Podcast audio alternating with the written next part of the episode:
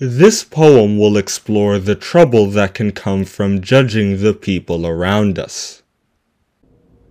Who are you to judge your neighbor? That's the duty of their Lord. They'll succeed without your input. God will help them serve Him more. Some mark special celebrations. Some think every day's the same. Just let people make the choices that will glorify God's name.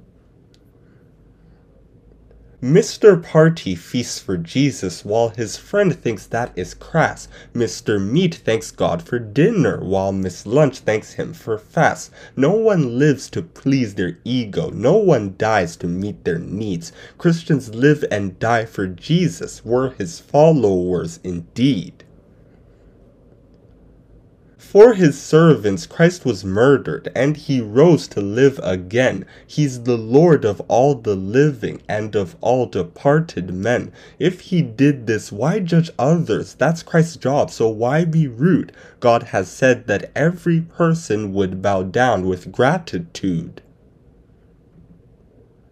God Almighty will assess you, so your judgments need to stop. Rather, don't give brothers hurdles, they make people break his law. With my faith in Christ, I'm certain by itself no act's a sin, but if you think someone's trespass, then a sinner they have been.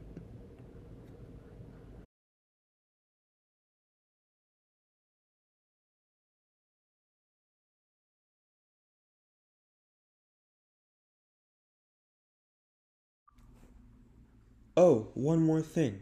If you like what you heard today, please use this link https colon double slash anchor.fm slash poems of Zion slash message. Once again, that's https colon double slash anchor.fm slash poems of Zion slash message. I hope to see some nice feedback from you guys.